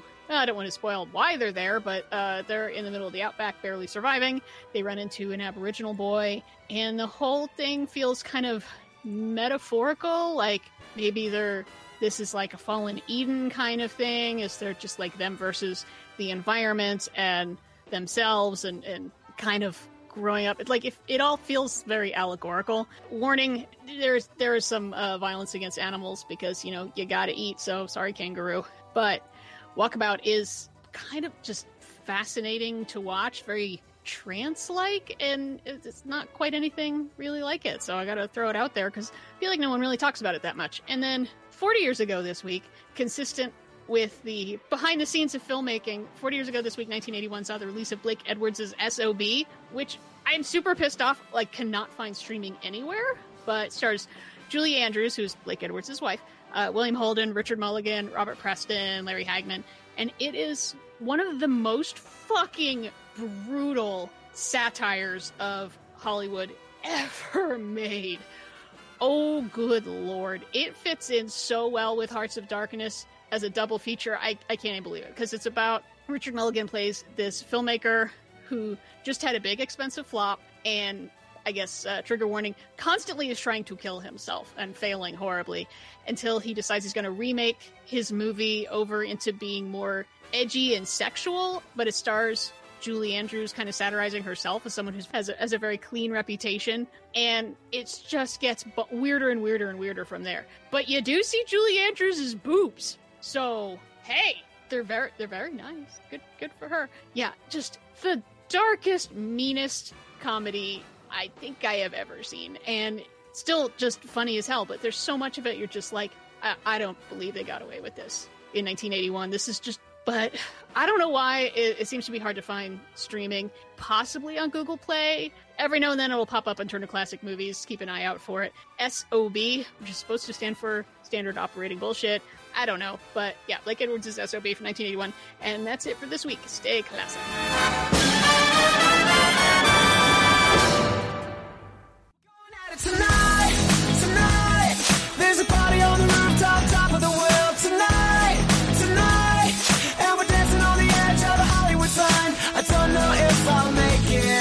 Watch how good I'll fake it. It's alright, Coming in with Tonight Tonight by uh, Hot Chelle Rae. Hot Chelle Rae? Off of whatever. I have never heard these words before, and it's not by Smashing Pumpkins. Tonight Tonight, everyone. Uh, new releases that are out 10 years later, 2011, uh, November 26th to the 2nd. We got Undone by The Roots and uh, TY.O by Taio, Taio Cruz. Tao? Teo? Teo? Teo? Teo! Uh, we, found, we Found Love by Rihanna featuring Calvin Harris is still number one this week. Welcome to 2011. Oh, I'm very mad at this week. Um, Why? Why? It's fun. So, well, Um, one of them is really not fun. yeah, yeah, that's the one I, I wrapped up right before I got on mic. So, Oh, I, I, speaking of not fun, Twilight Breaking Dawn Part One is still number one at the box office, and damn it. you'll be happy The to know, unfunnest. as of yesterday when I was at my parents' house, running nonstop on MTV. You know, music television. Just kidding. I'm, I, again, I'm more lament like. Where's Daria? Where's Jackass? What are you doing? Mm. Running a fucking ten-year-old teenager movie? I mean, to be fair, they did have good soundtracks. Did they? Yeah. They were with very legit artists on them. Like? Muse, Radiohead, Oh, okay. Okay. lots and of, of other ones. I was just imagining like a bunch of songs that sound like the "You're Beautiful" song by that James guy. I mean, there's some of that too. yeah. James Blunt. Yes, that's the one. Uh, how could I forget? It's about to. I'm about to light up. Moving on to the movie I watched right before the show: James Badgedale, Carey Mulligan, and Michael Fassbender in Shame. I just Now- figured. I've never seen this. Might as well watch it for. I haven't. I've only watched one other NC-17 movie for this program. Hmm. Let's see what this is all about. And anybody else see it? Oh yeah. I missed Uh, this one. Yeah, I I am convinced this is not necessarily a movie, but a very complicated scientific experiment to see if they could make people watch Michael Fassbender take his clothes off and get ready to fuck and have us go, "Oh no, don't!" because that's how I felt most of this movie. Oh no. And I love that we're talking about this right after we talk about a dangerous method where he plays Carl Jung and he's so he's talking about sex but he's so buttoned up and clinical Mhm. and this is full 180 from that portrayal. He is so unhinged and so out of control because he plays a sex addict. Sex addict. In, between uh, prostitutes and pickups, he's jerking off in his office bathroom. And it is, I think, any story of depraved addiction would be this kind of not fun. Mhm, But this mhm. is all. Yeah, I think the the other the biggest issue with sex addiction is that it kind of requires you to treat someone else like shit on occasion. Whereas you know Yeah. you could do crack alone. I don't know. There were parts of this. Remember how we said in, in New Jack City those scenes of Chris Rock like falling back into crack and like was that supposed to be hilarious? There's some scenes of Michael Fassbender crying while having sex that are the funniest things I've ever seen in my life. I- Oh, not not when a woman does it, but remember he's going through most of the effort here, so he's just like, oh. and it, it, it, it's Because he can't stop himself because he it's like a five minute scene. Yeah, there are so some sad. long, very graphic scenes in this that are like very upsetting. Like at first you're sort of like, "Oh, that's sexy," and then you're like, "Oh God!" But he's hitting rock bottom, and this is just depraved and just not. I just feel bad for him now. Ooh, okay. So the only thing I knew about this movie is that you do see full frontal male nudity Yes. Oh, from Oh, yeah. Michael Fassbender, which was a big deal. Continues to be a big deal. Honestly, Sadly, full we- frontal yes. male nudity is not a thing you see. I would very I would say that there's numerous sex scenes, but they're like I didn't see anything I hadn't seen before. The only thing you, you're not used to is seeing this much cock. Mhm. It- there's a ton of and it and never hard. it's always No. flaccid. And You can't show that. if if I look like Michael Fassbender in the ab, butt, chest, face region and had a cock like that, I'd be naked in every movie. I would never do another X Men movie without my cock hanging out. And That's the only thing I ever heard about this movie is that you see Michael Fassbender's private parts and that they are impressive. it is gratuitous. yeah, And- they're they're impressive, Mm-hmm. and yeah, to say, I mean, it is a it is a brave performance. yeah. because he has to be not just you know physically naked that he is like very emotionally naked and he he's just constantly hitting rock bottom and then digging and uh, Carey Mulligan plays his sister who also has a whole bunch of problems including self-harm and you realize oh Michael Fassbender's also just self-harming with the sex addiction Mhm. and it got uh, some some complaints that there is a scene where he goes to a gay club and gets blown by a man and that's treated as like the worst thing he does Yeah. That's my bottom. like- being the bottom. yeah, and it's like n- no, that's just his desperation that he would go with someone that he's not even close to attracted to. Mm-hmm. And I found it really interesting that the the next scene he then goes for two women Mm-hmm. Because like he has to super reaffirm his heterosexuality. Like this this guy is like a car that you're constantly putting like two cups of gasoline in and the gasoline is sex. He just needs this little bit of sex to get him to the next bit of sex Mm-hmm. and that's why like he yeah he's constantly jerking off in the bathroom at work anytime he feels an emotion he's got to go do sex stuff and it's just so empty It did. It did. it's It so did. sad It did make me think because of his sex addiction, he, his computer is constantly being confiscated from work because it's being invaded by viruses that are crawling through the office's infrastructure, and that used to happen to me.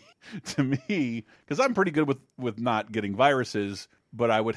I'm I was trying to download a Dreamcast emulator, and but Uh-huh. and got my. Mm-hmm. I'm not watching porn on my work computer. This is the age of the More like a iPhone. wet Like, Dreamcast. no, why would I, it's the worst computer I had. Why would I use that one?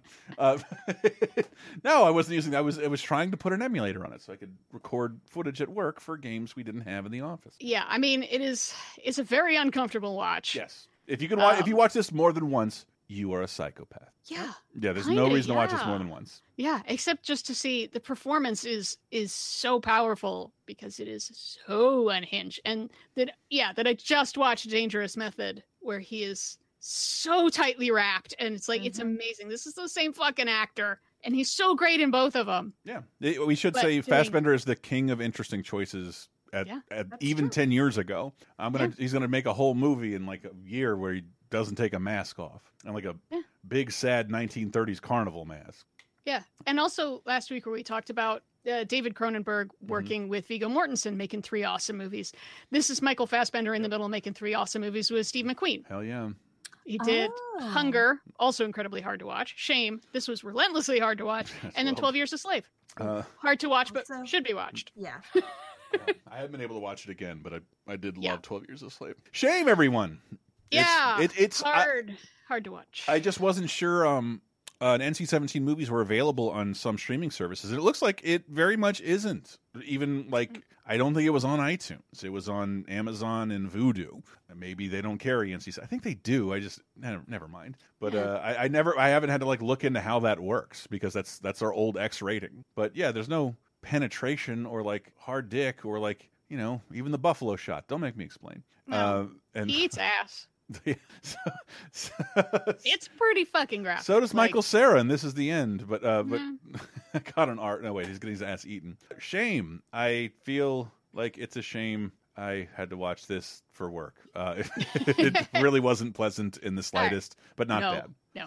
Mhm. Yeah, exactly. It's a movie that's unpleasant on purpose. That's the point. And but uh, let's move to the happy stuff. yeah, Ashley Jensen, Imelda Staunton. That is not a name. Jim Broadbent, Billy Nighy, Hugh Laurie, and James McAvoy. Aardman Studios pre- presents Arthur Christmas. Dear Santa, how do you get around to all the children in the world in one night? Operation Santa Claus is coming to town. They have the technology, but it will be up to Arthur. A child's been missed. There's nothing to be done. There is a way On that, we'll buy them. To keep the Christmas spirit alive. It doesn't matter how we got here, as long as she still believes. Arthur Christmas. No child left behind. Oh, I had to psych myself up to watch this because I'm already sick of Christmas, man. Oh come on, oh, hasn't even happened yet. Yeah, I have very low Christmas tolerance. It's only the first and month of. Christmas. I yeah, I know. And then I watched this, and I got maybe ten minutes in, and I was like, I love this movie. Oh, And it really? Keeps going. Yay! I loved it because it was so much more creative than I was expecting. Was it? Yeah.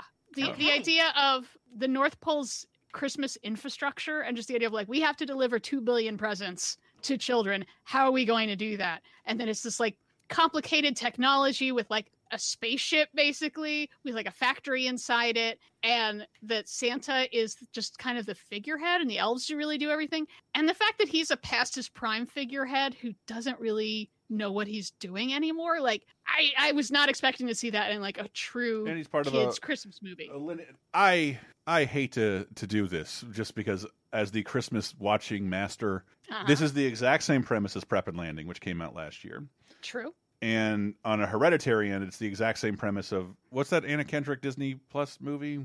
Oh yeah, Uh, Noelle? Is it Noelle? Noelle. Mhm. Uh, which was pretty great. loved it. And it, it came out after this, granted, but I was watching it and just like, I've seen all of this before, other Mm. than like little British nuances. And I love Aardman Studios, and I hate their CG movies. Uh, this Mm. yeah, one I was a little bummed that it doesn't have the same Aardman style. It's not I'm used to intentionally ugly. Yeah. That's it's that's a huge part of it to me.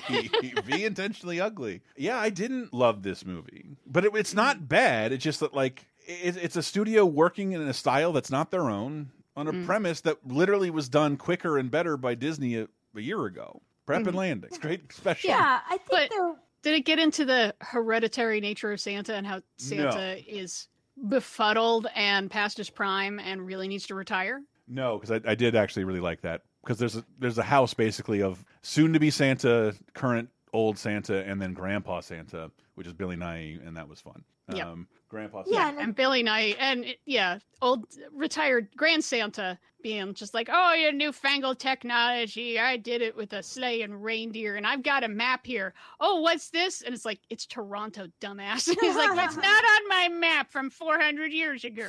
Yeah. Yeah, I don't think people want necessarily are looking for a lot of um, new ground to be covered, and they're their holiday movies. So Yeah. I think If you watch as many as I do, not. Yeah, I mean, you I think approach it from a different perspective. but it's it, it, it's not bad. I was People just like, kind of want the opposite. I think it's not bad. It's just like everything else I've seen them do is like highly original and like Hmm. uh you know had I not if I wasn't so knowledgeable about Christmas stuff, it, Your it wouldn't knowledge affect is a me. curse. I know, but as long as Diana like I, I it's it I didn't do very well at the box office, so I would like prefer it find fans because I love this studio and would prefer them keep making movies. Yeah, And- I'm just I was kind of surprised then because I was expecting that the message is like Christmas lives in your heart or what it's like it's so important to believe in Santa no matter what, and it's like in the end it's kind of actually about like this fucked up family and how they don't relate to each other. Man. And one person can make a difference. Yeah, and yeah, obviously one person can make a difference because after they do an awesome job of Christmas, there's one present that got missed, and then fail son of Santa, James McAvoy, has to decides to go off on his own, and he's going to deliver it no matter what. And oh. most of the movie is him getting off in the wrong direction or having problems with the the sleigh with Grandpa, and just yeah, shenanigans ensue. They end up surrounded by lions. and they're constantly going the wrong. They go to the wrong address, and it's just they keep fucking up. and, and have bizarre reindeer technology. Sometimes that gets to me and, and it sticks in my craw when they're like, "Don't over explain the physics behind Christmas. Kids don't fucking need." They have magic that they put on the reindeer. I, well, and other things that they can put on anything. Yeah. which opens up a whole new can of worms. And why don't you put the magic on a plane? You're already rich. I don't know why I was expecting it to just not. I just wasn't going to be feeling it. It's just be like, fine, that's fine. It's like, oh, it has the just the idea of like, yeah, know when to pass the torch. He believes in his dad as infallible and his not, and like the coping with that is like, well, there's something you don't see every day. Not just that your dad is fallible, but Santa. Yeah. Santa has lost the plot. He doesn't care that he didn't de- deliver that one toy. He's just literally brushes off. fine. Just brushes it off. Just no, no, no. It's a rounding error. It's it's fine. I'm befuddled. I'm confused. Can I uh, go to bed now? I, sh- I should point out, critics are on Diana's side. This critically did really well. I definitely thought this was that Vince Vaughn live action. Fred Claus Fred Right. Claus. Yeah. with fucking Paul Giamatti, Santa delivering all the goddamn presents for no respect or Yeah. compensation. I thought it was going to be like that. Yeah. And no, actually, I mean, because it didn't do great at the box office. It seems Mhm. like it's starting to be added to people's rotation. So Yeah. yeah, if you're into you know Christmas movies for kids, I think you'll be pleasantly surprised. I should, yeah, I, should, I shouldn't shit on it so much because it isn't. It's not derivative of anything it was capable of ripping off at the time. It's not. It, it is a Mm. wholly original thing they they started and created on their own. There's no way they saw Disney special from 11 months ago because this thing was in production for two years, and they didn't. They definitely didn't see Noelle, which came out nine years later. Right. But uh, and also, it, it's almost a corporate thing too. Like, Mhm. there's almost criticism of corporations, and that Yes. Santa is the figurehead of this corporation, and every he does almost nothing, and everyone else works super, super hard. And then when it's over, he's like, "I did such a great job. Look at what a great job I did. I'm gonna keep doing this." And everyone's like, "No, you have to work three times as hard to prop your ass up." I, I was not expecting, and and oh yeah, and because it's Jim Broadbent, he gives a great performance, and I feel bad for him in the end. Loved it. Ooh, okay. Uh, and then, uh oh, Diana, I'm going to need you for this one. All right, I crack Uh, the knuckles. crack the knuckles. Here we go. Penelope. Time to shine. Ann Miller, James Cromwell, John Goodman, Bernice Bejo, uh, and Jean. Oh boy, how do you say that? It was Bernice Bejo and Jean Dujardin. Jean Dujardin, who looks exactly like his name sounds. Ladies and gentlemen, let's hear it for the artist. Come on, that's kind of funny. It's a great way to tell a story. You really can't take your eyes off it. It's simple, great filmmaking. Winner Golden Globe for Best Picture. This truly is a great film, whatever era. It's powerful. It's about the magic of movies and it's about how movies are timeless. On the top 10 list of over 200 critics nationwide. Beautiful, intense Hollywood love story. And now it's been nominated for 10 Academy Awards, Hell including yeah. Best Actor, Best Director, Best Supporting Actress, and Best Picture of the Year. I think it's a movie for everybody. It's movie magic. That's where it all happens. It's such a weird promo because Well, what no- else are we gonna do? Because mm-hmm. we're working in audio, and this is a silent film. Yes. So every ad is either just going to be images and music over it, or we got to go with this one. Where finally John Goodman will tell you what it is. I wish John Goodman would tell me what every movie is, honestly. True. Yeah. Why not? uh, she's in love with a werewolf and a vampire. Good John Goodman? No. Okay. No, not Uh, really, but I get it. The oddest. It won Best Picture? It won Best Picture. Yeah, okay. Our Yeah. Best Picture winner right here. Yep. The the first black and white movie since 1960, fully black and white. Sorry, Okay. Schindler's List. Wow. You got color. I was going to say, I watched this on Netflix, but I'm looking right now. You can watch this free on YouTube. yeah, uncut. Jerks. Yeah, there's so much. I, I, I, I don't know how to retread the ground of what I said about Hugo. Like some, Yeah. but, but like I fell asleep watching this, and then I tried to remember stuff, and it's like, did I watch that or did I dream it? It's a really nice quality the movie has. That it has a dreamlike quality to it. I, I go mm-hmm. back and forth just because you know when we do this stuff, sometimes I have a laptop open, I'm taking notes, I can get distracted. But you can't really get distracted by the artist. And then sometimes I found myself like, oh, is this working for me? And then they do something like way out of the ordinary that no silent film could have ever done, or no mm-hmm. movie cinema cinematographies that could never happen back in the silent movie era. That it's like genuinely amazing. It's not just a throwback; it's something like really pretty now. Yeah, exactly. Yeah, not a movie you can look at your phone while you're watching because it's silent. It is all told visually. There are actually not that many title cards for dialogue. There's just enough, and that's part of the point. Is like you can do this. It, yeah, tying in with Hugo perfectly. That you can do this. Film is a visual medium, and you mm-hmm. can tell so much story. My dog is so pissed off. To, because he wants me to mention Uggy the dog. Uggy the dog is awesome. Yeah, Yeah, like how you, you tell a story tell- with editing and facial expressions. Like, Yeah. It's amazing. Yep.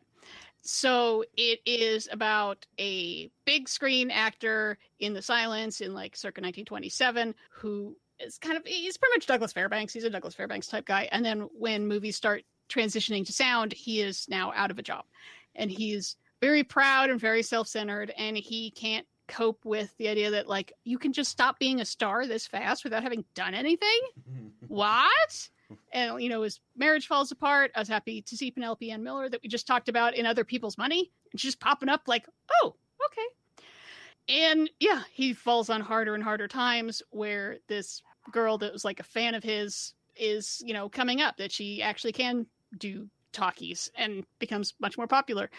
This movie pairs with Singing in the Rain oh, so fucking well mm-hmm. because they tell very, very similar stories. I think a lot of that is intentional. So if you need that primer on silence moving into sound pictures, Singing in the Rain is actually a really good, quick lesson in how that worked. Of like, And an amazing film. I'm not like even the And, biggest like, musical the fan. best I love musical it. of all I love it.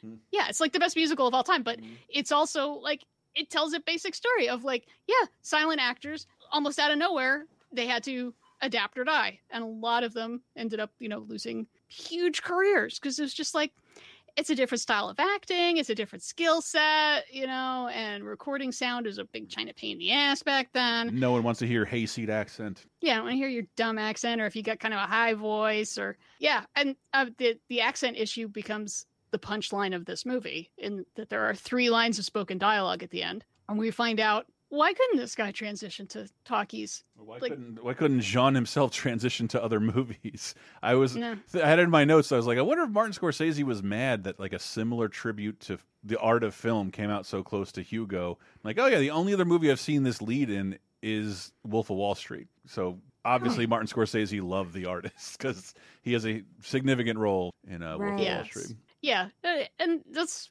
I I do find interesting that when a foreign movie hits so hard because this is technically it's French filmmakers, French stars, mm-hmm. even though they're doing a lot of their dialogue in English, if you like lip read, you mm-hmm. realize they're not doing it in French, even though they could if they wanted to. Especially John Goodman. especially John Goodman, that they like right after this, eh, Jean Dujardin, who does win Best Actor, and he is great in this. He does a thing for Funny or Die about like, well, now obviously my career means I have to play villains in Hollywood movies, and has him auditioning for like no, Ethan Hunt, now you have to die, or no, the Smurfs, now you have to die. and that, yeah, he just hasn't done that. It's like he's shown up in a couple Hollywood movies, but mostly it's just like, nah, I do not want to leave France. yeah, just keep keep working at it. And uh, same with uh, Michel. I always get this wrong. H- Hazanavicius, the writer director, who his two previous movies I have hyped on this show pretty big with these same stars. The OSS 117 movies, Oh, the 60s 60s spy parodies, OSS 117, Cairo, Nest of Spies, and Lost in Rio, which are both so much fun. But him just deciding like, no, I want to make the ultimate throwback.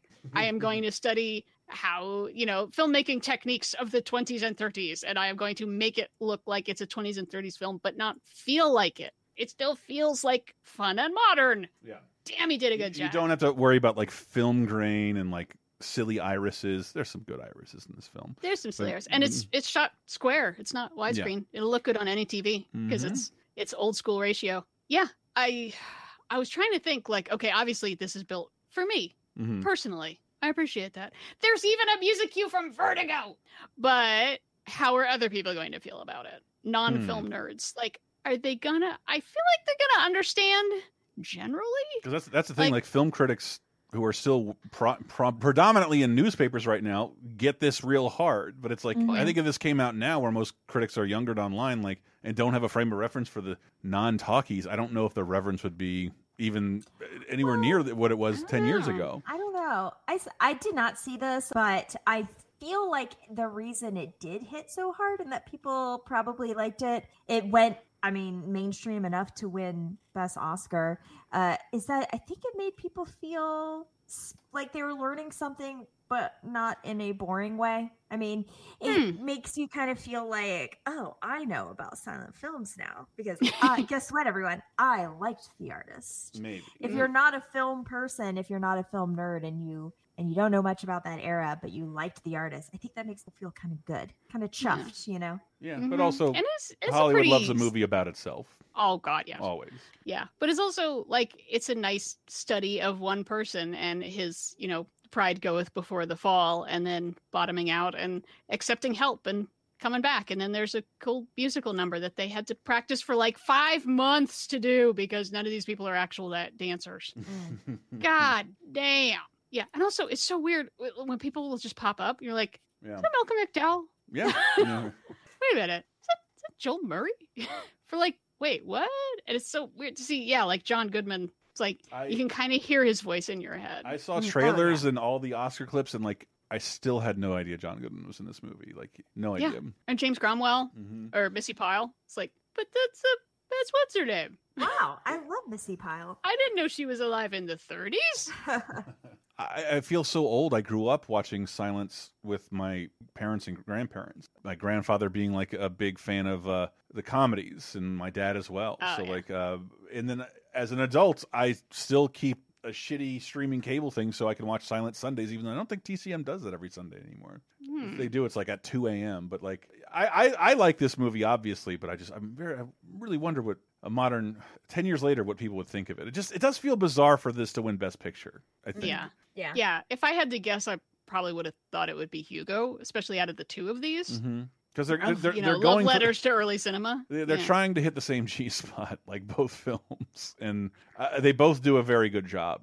I just, I yeah, I probably prefer Hugo. And I before I hadn't seen these movies like back to back, so I, I have a more complicated feeling about the artist. It did give us one of the funniest images ever. I think Brian Posehn named his next album "The Fartist," and it's just the cover of this this poster.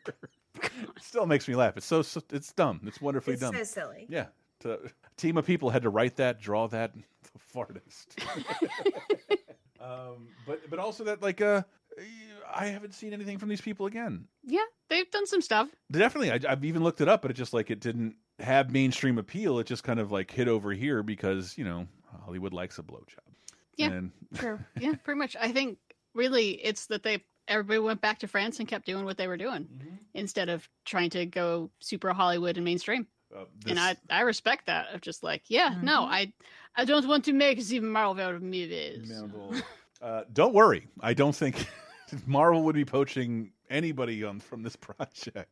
So I'm I'm interested to see like in comments what people had to say. Like, do you think this is too artsy fartsy for you, or is this you know accessible if you're not Every time a giant film nerd who like knows about John Gilbert's career? every time I felt like it was getting fart sniffy, it did something I it did something kind of incredible and fun and like something a silent movie would have loved to do and couldn't do. Hmm. And and as a pretty grotesque depiction of natives that in, Wow. in a silly sequence, but uh but just yeah, but it's authentic to the time. That's how it It's looks. authentic to the time. And I, I, let me give this caveat right now: nothing bad happens to the dog.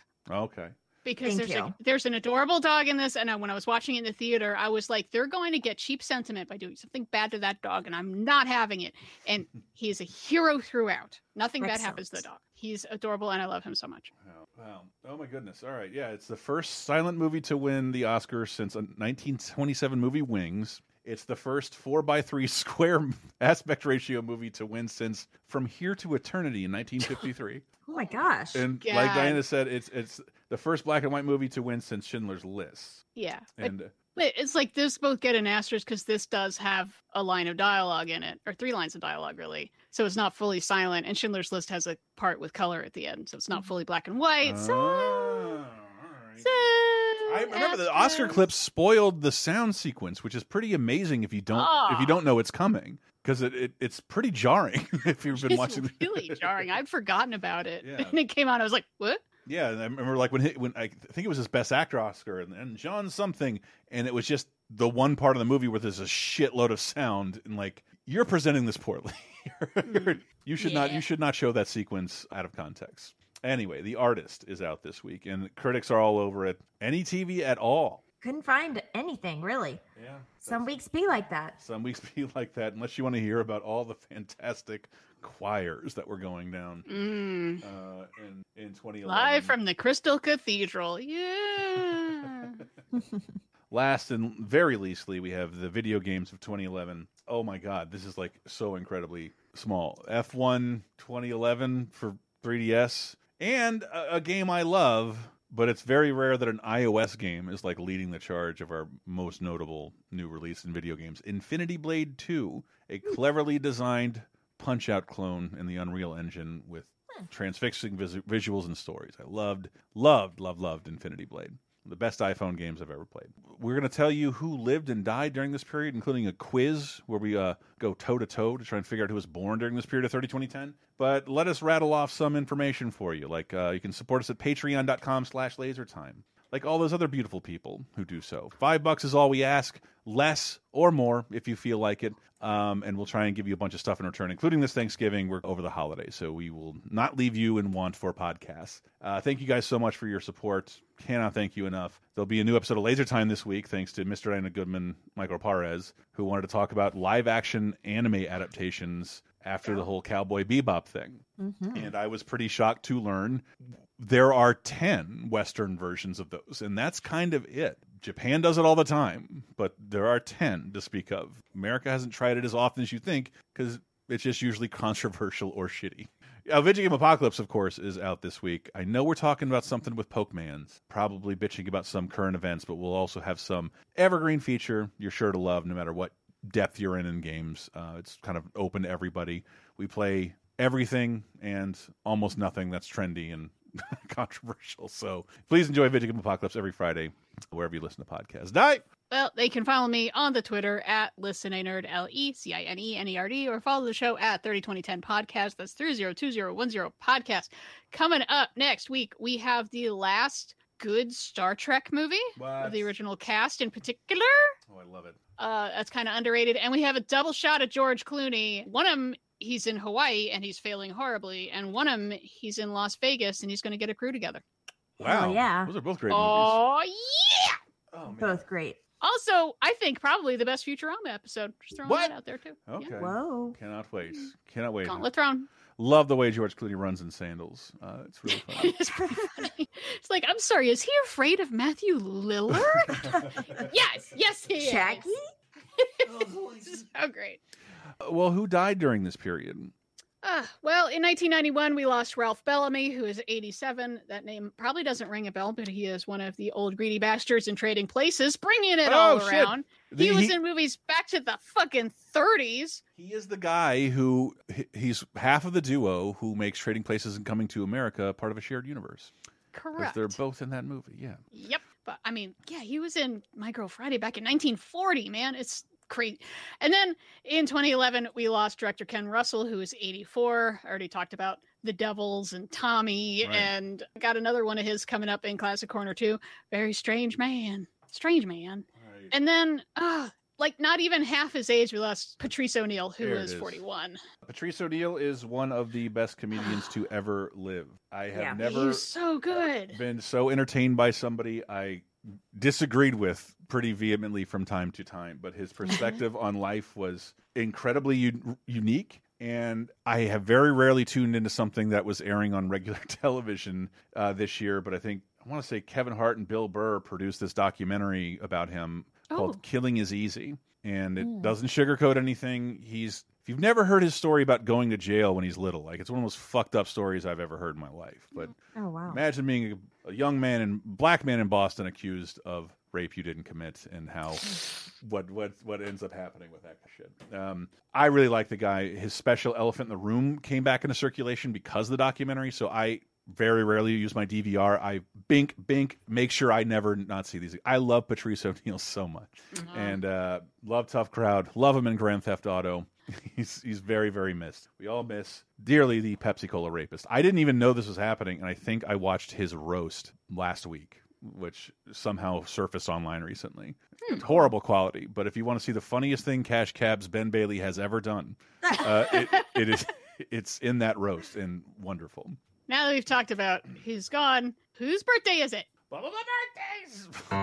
Oh, birthday is a doodly doo, a ding dong doodly doodly ding dong doo. Birthday time. All right, are you ready? You ready to get birth, Sarah? I'm ready. Better birth that Okay. ass.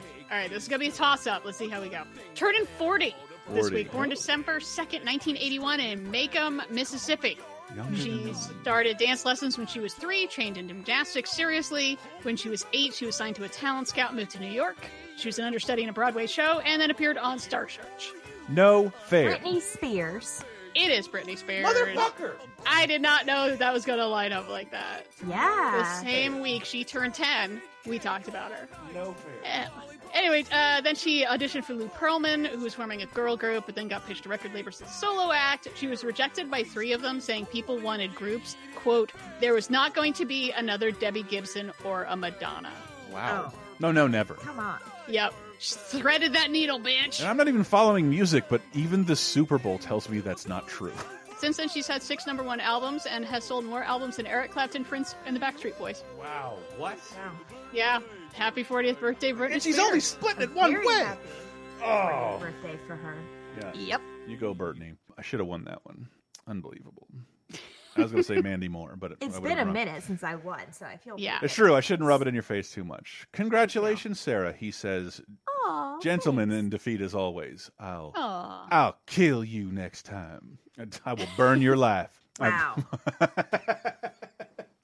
All right, but with that out of the way, we are officially closing another episode of 30 2010. Enjoy your holidays, uh, your Thanksgiving holidays, uh, unless you're Native American, and I welcome you to fume. But uh, try and enjoy yourself with uh, friends, family, or loved ones. Really is. I'm really happy this time has come again because I need Yep. it now more than ever. Or if your loved ones are pieces of shit, enjoy not spending any time with them at all. I, I you did know what? 10 years doing. I did 10 years doing Orphans Thanksgiving and that was almost just as good. A bunch of people who may not even know each other that well getting together to cook for one another in lieu of family members. That can be great too. Also, if you don't have any of that, go to the movies. Hell yeah. That was my favorite thing to do. Yep. on the We are going holiday. to the shooting location of Creature from the Black Lagoon and eating in a. uh, a lodge that is over 100 years old. That's I could not be happier with my Thanksgiving. Let us know yours or don't. 30 2010 uh lasertimepodcast.com patreon.com slash lasertime that's the most important one we love you lots of new stuff this week what are we closing out with I thought we had to close out with George Harrison's biggest frickin' banger of a solo song. Absolutely. All Things Must Pass is an awesome album, but What is Life, which I was introduced to by Goodfellas, I admit it. Is like one of the best fucking songs ever. I love this song. Well, if it's in Goodfellas, I will love it. I'm gonna have trouble. It's got that guitar riff, man. The second it kicks in, you're gonna look for the black helicopters and everything. Jump into My the Sweet. Lord is also so good. Yes. And on my Guardians of the Galaxy vinyl. I don't know who bought me that. Like, that's such an odd song to be on here, and I'm very happy about it. Yeah, Hare Krishna, George. R.I.P. George Harrison. Thank you so much for listening. We will see you next week. All